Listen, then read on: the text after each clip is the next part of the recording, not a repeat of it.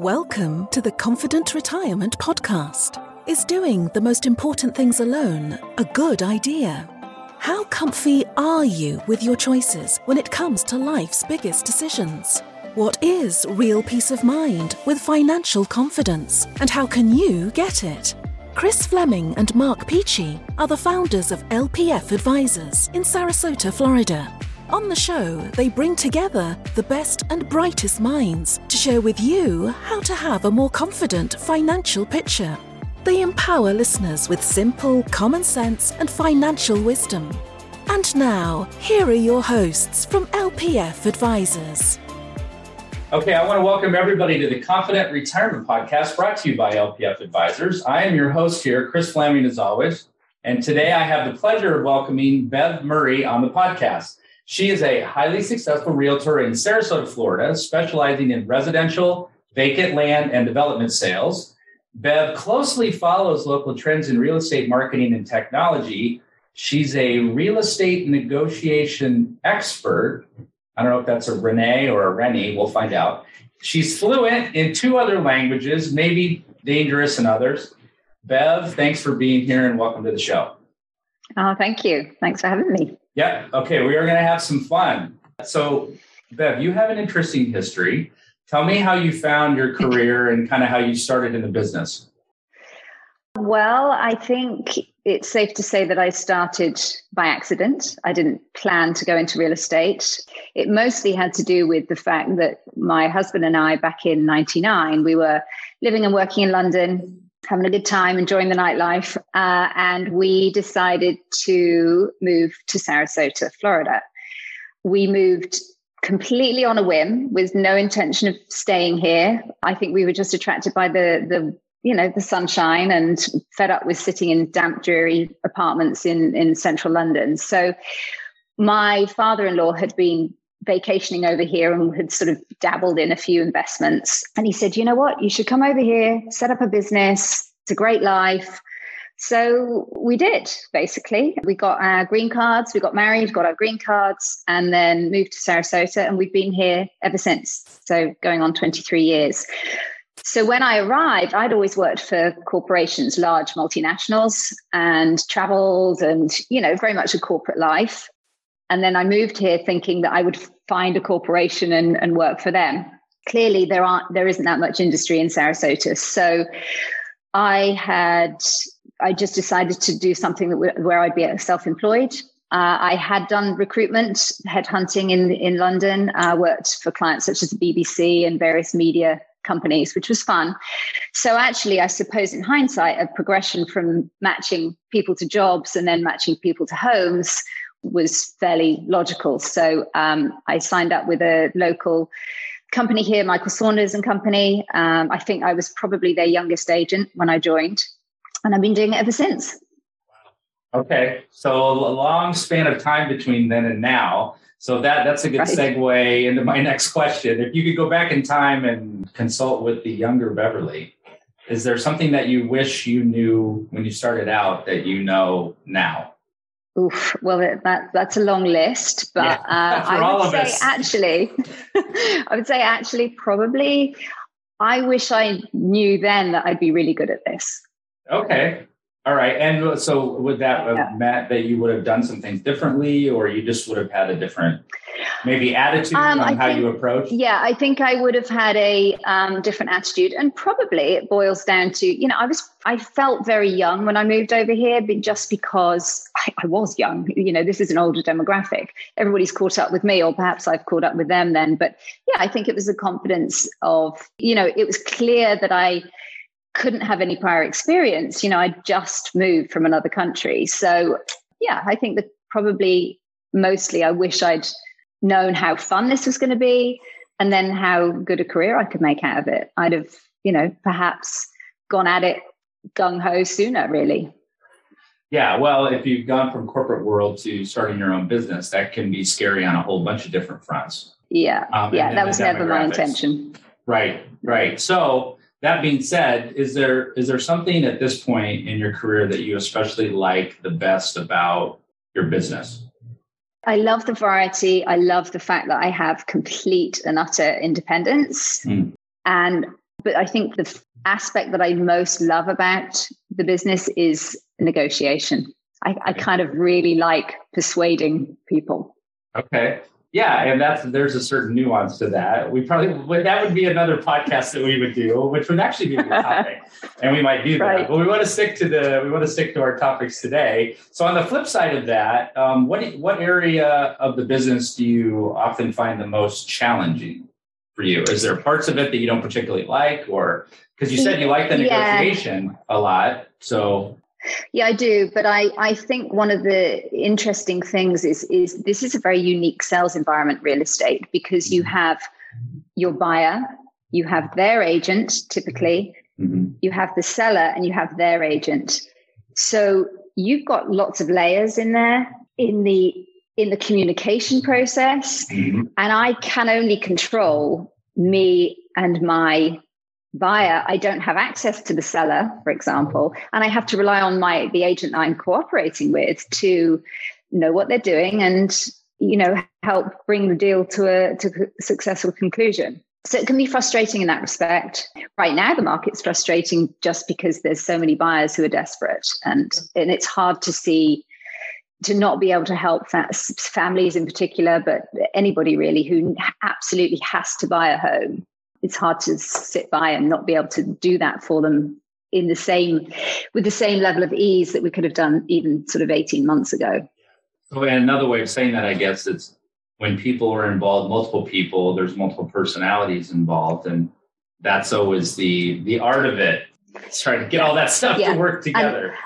and, and the other thing as well, you've got to think about this that this is probably most people, for most families, this is their biggest investment. Mm-hmm. So there's not only the sort of stress of, of making the right decisions, but there's also the emotion attached to somewhere that perhaps you've raised your kids in, or, uh, you, you know, it, it can get very emotional. And I think part of my job really is to to try and manage those emotions and not get sucked into them Okay, so uh, given our current environment, would you say that that what you just said is a common misconception that you're helping clients to overcome right now, or is there maybe a, co- a common misconception you help people get over? Yeah, I think if I could, you know, in broad terms, I think perhaps one of the most common misconceptions about the real estate industry and realtors per se is that you don't need a realtor or you don't mm. need you know we don't earn our money uh, from a seller's perspective for example. And that is the more the longer i spend in this business the more things are changing and particularly in the last eh, 12 months or 18 months when there's been such a crazy market you absolutely need an expert.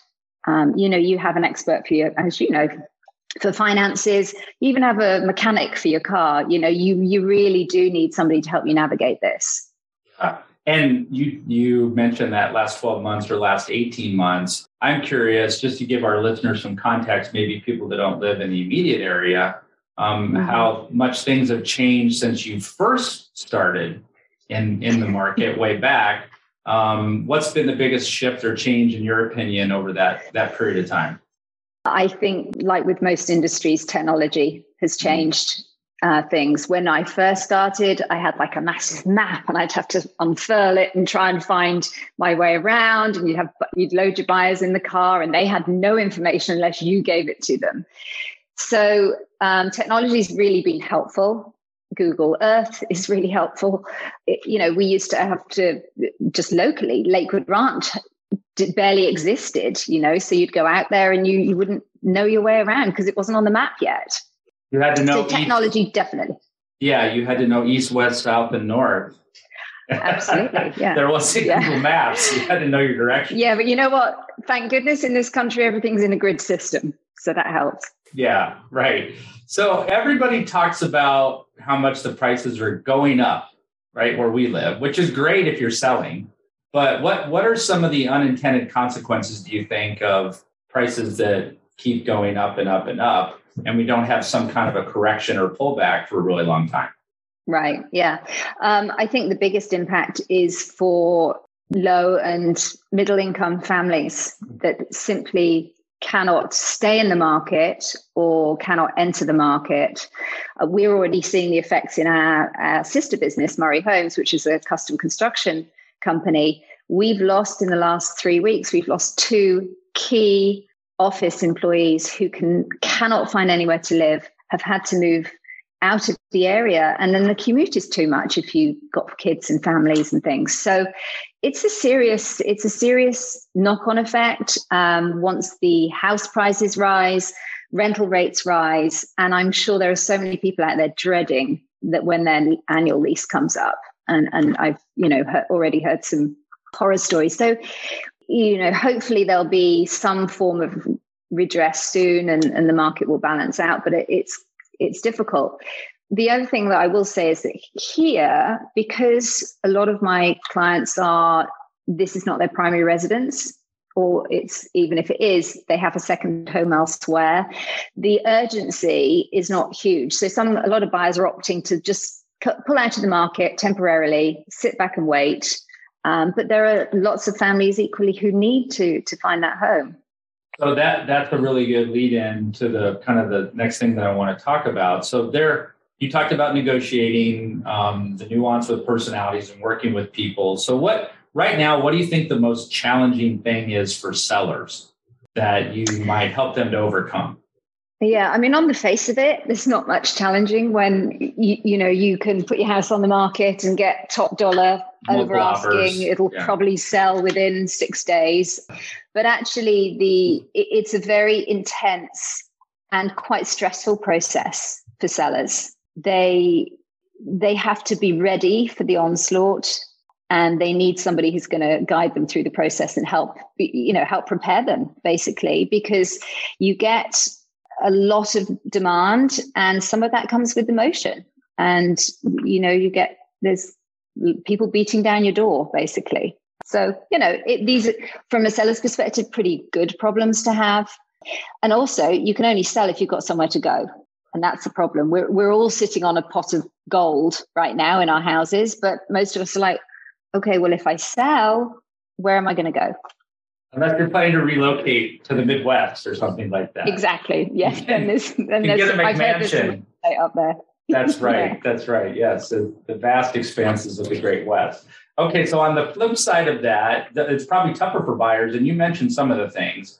Is there one thing probably that's the biggest thing you're helping them overcome currently on the buyer side? Um, I yeah, I think it's it's a case of being ready and being putting your best foot forward mm-hmm. in the negotiation. And the, cash is king. Unfortunately, sellers are like, you know what? I'm just going to take a deal which has very few inspection contingencies and cash. So I know there's no financing issues.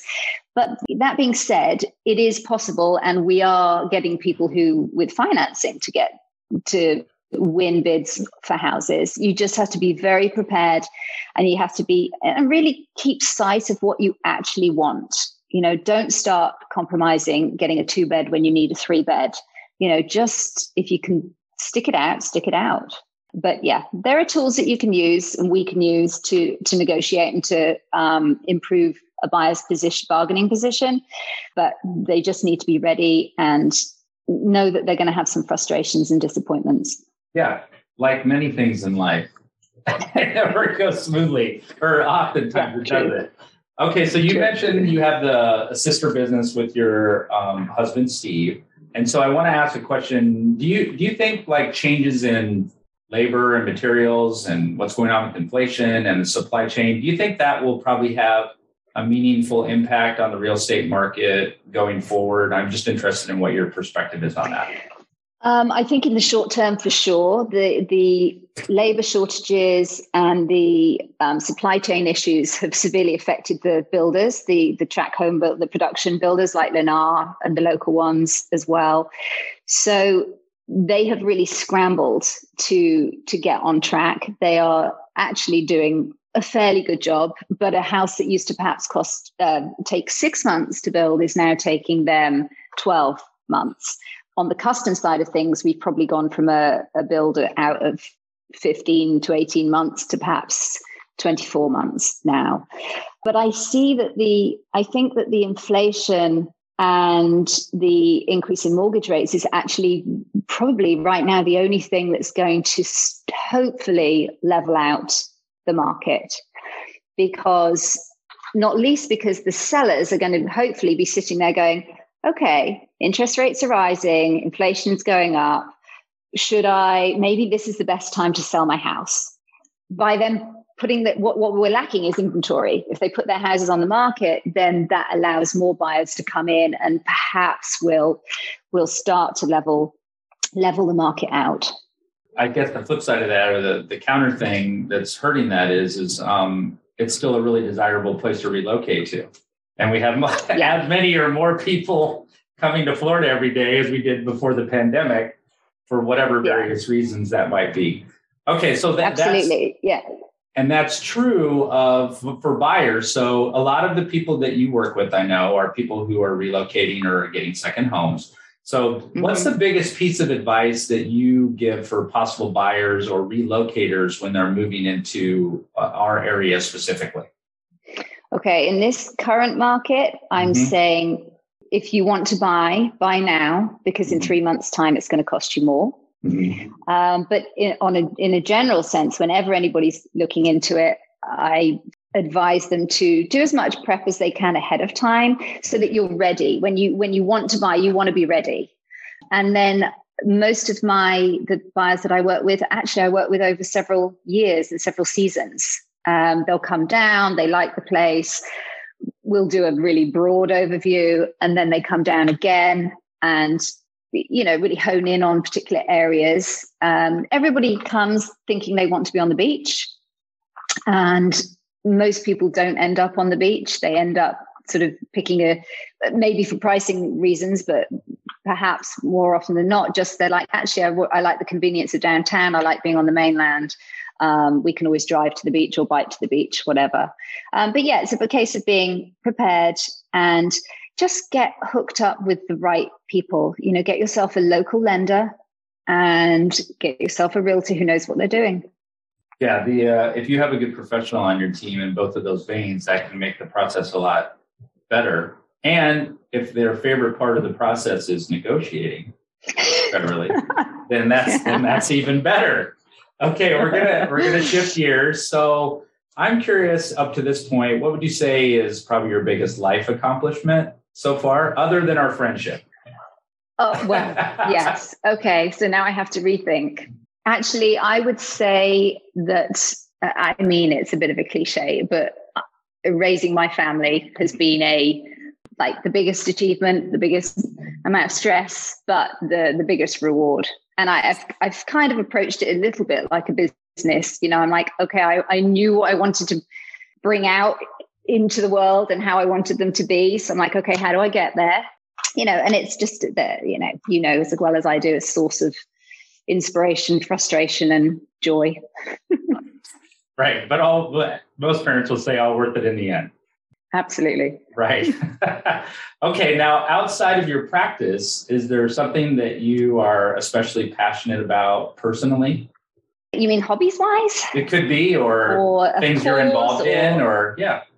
Yeah. Um, well, I suppose general hobbies. I love. I mean, we live in Florida, so mm-hmm. I mean, just being outside and enjoying Florida, be it running, tennis, you know, beach, boating, um, whatever. I think it's you know we're so lucky to have this the great climate and the sunshine, and I really you know will never tire of making the most of that. I do absolutely love to travel. Um, I like to go off the beaten track. I've done all sorts of random things, traveled through India for a month by myself. You know, so hopefully there's more of that in the future once the kids are, have left. Right. We got to get these kids out so then we can get on with our lives. Yeah. You know, mom and dad got stuff to do. You guys got to go. Yep. All right. Yep. So let's shift back I have a couple of other questions um, as we get towards the end. So, what do you see as your biggest opportunity for the business uh, in the future?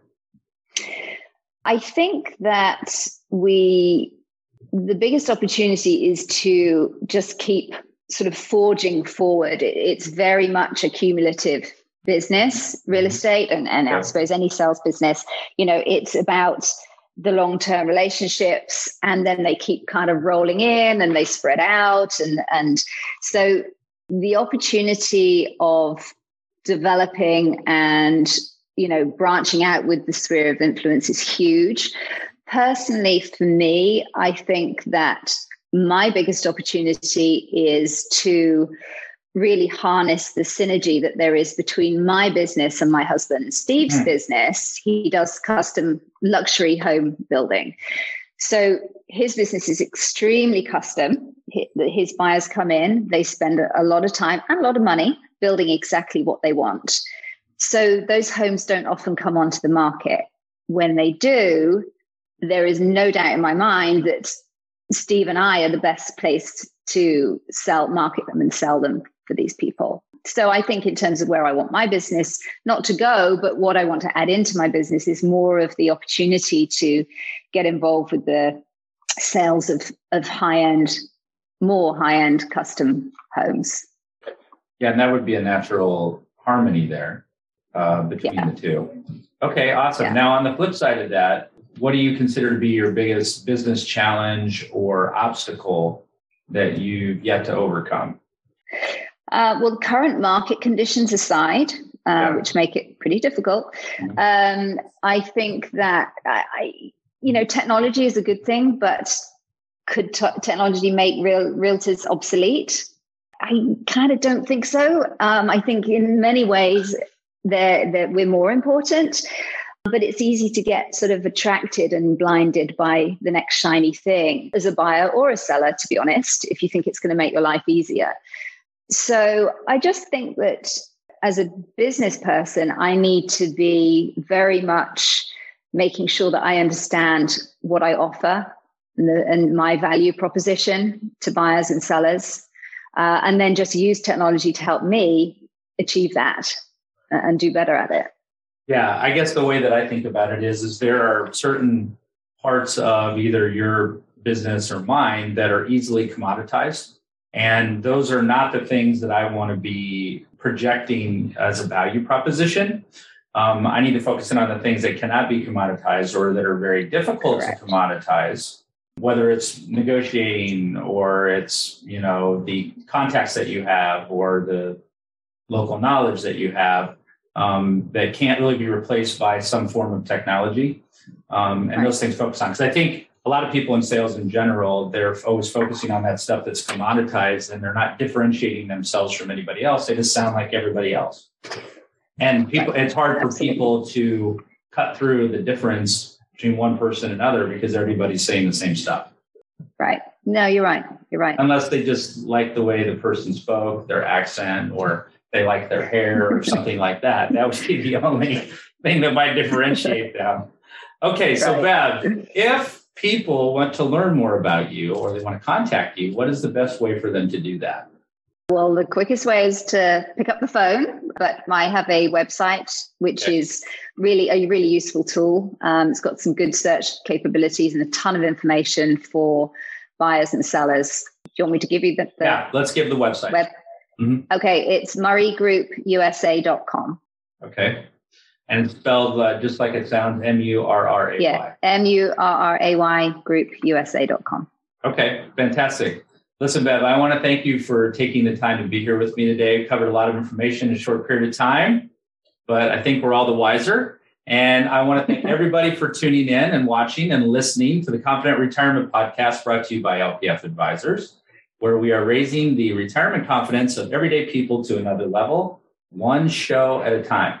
Thanks for watching, listening, tuning in. Everybody take care, be well. We'll see you next time.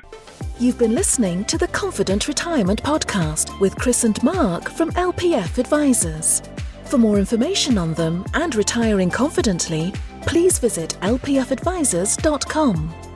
If your ears are pleased and your mind is now at ease, do share the program with your friends and subscribe wherever podcasts are found.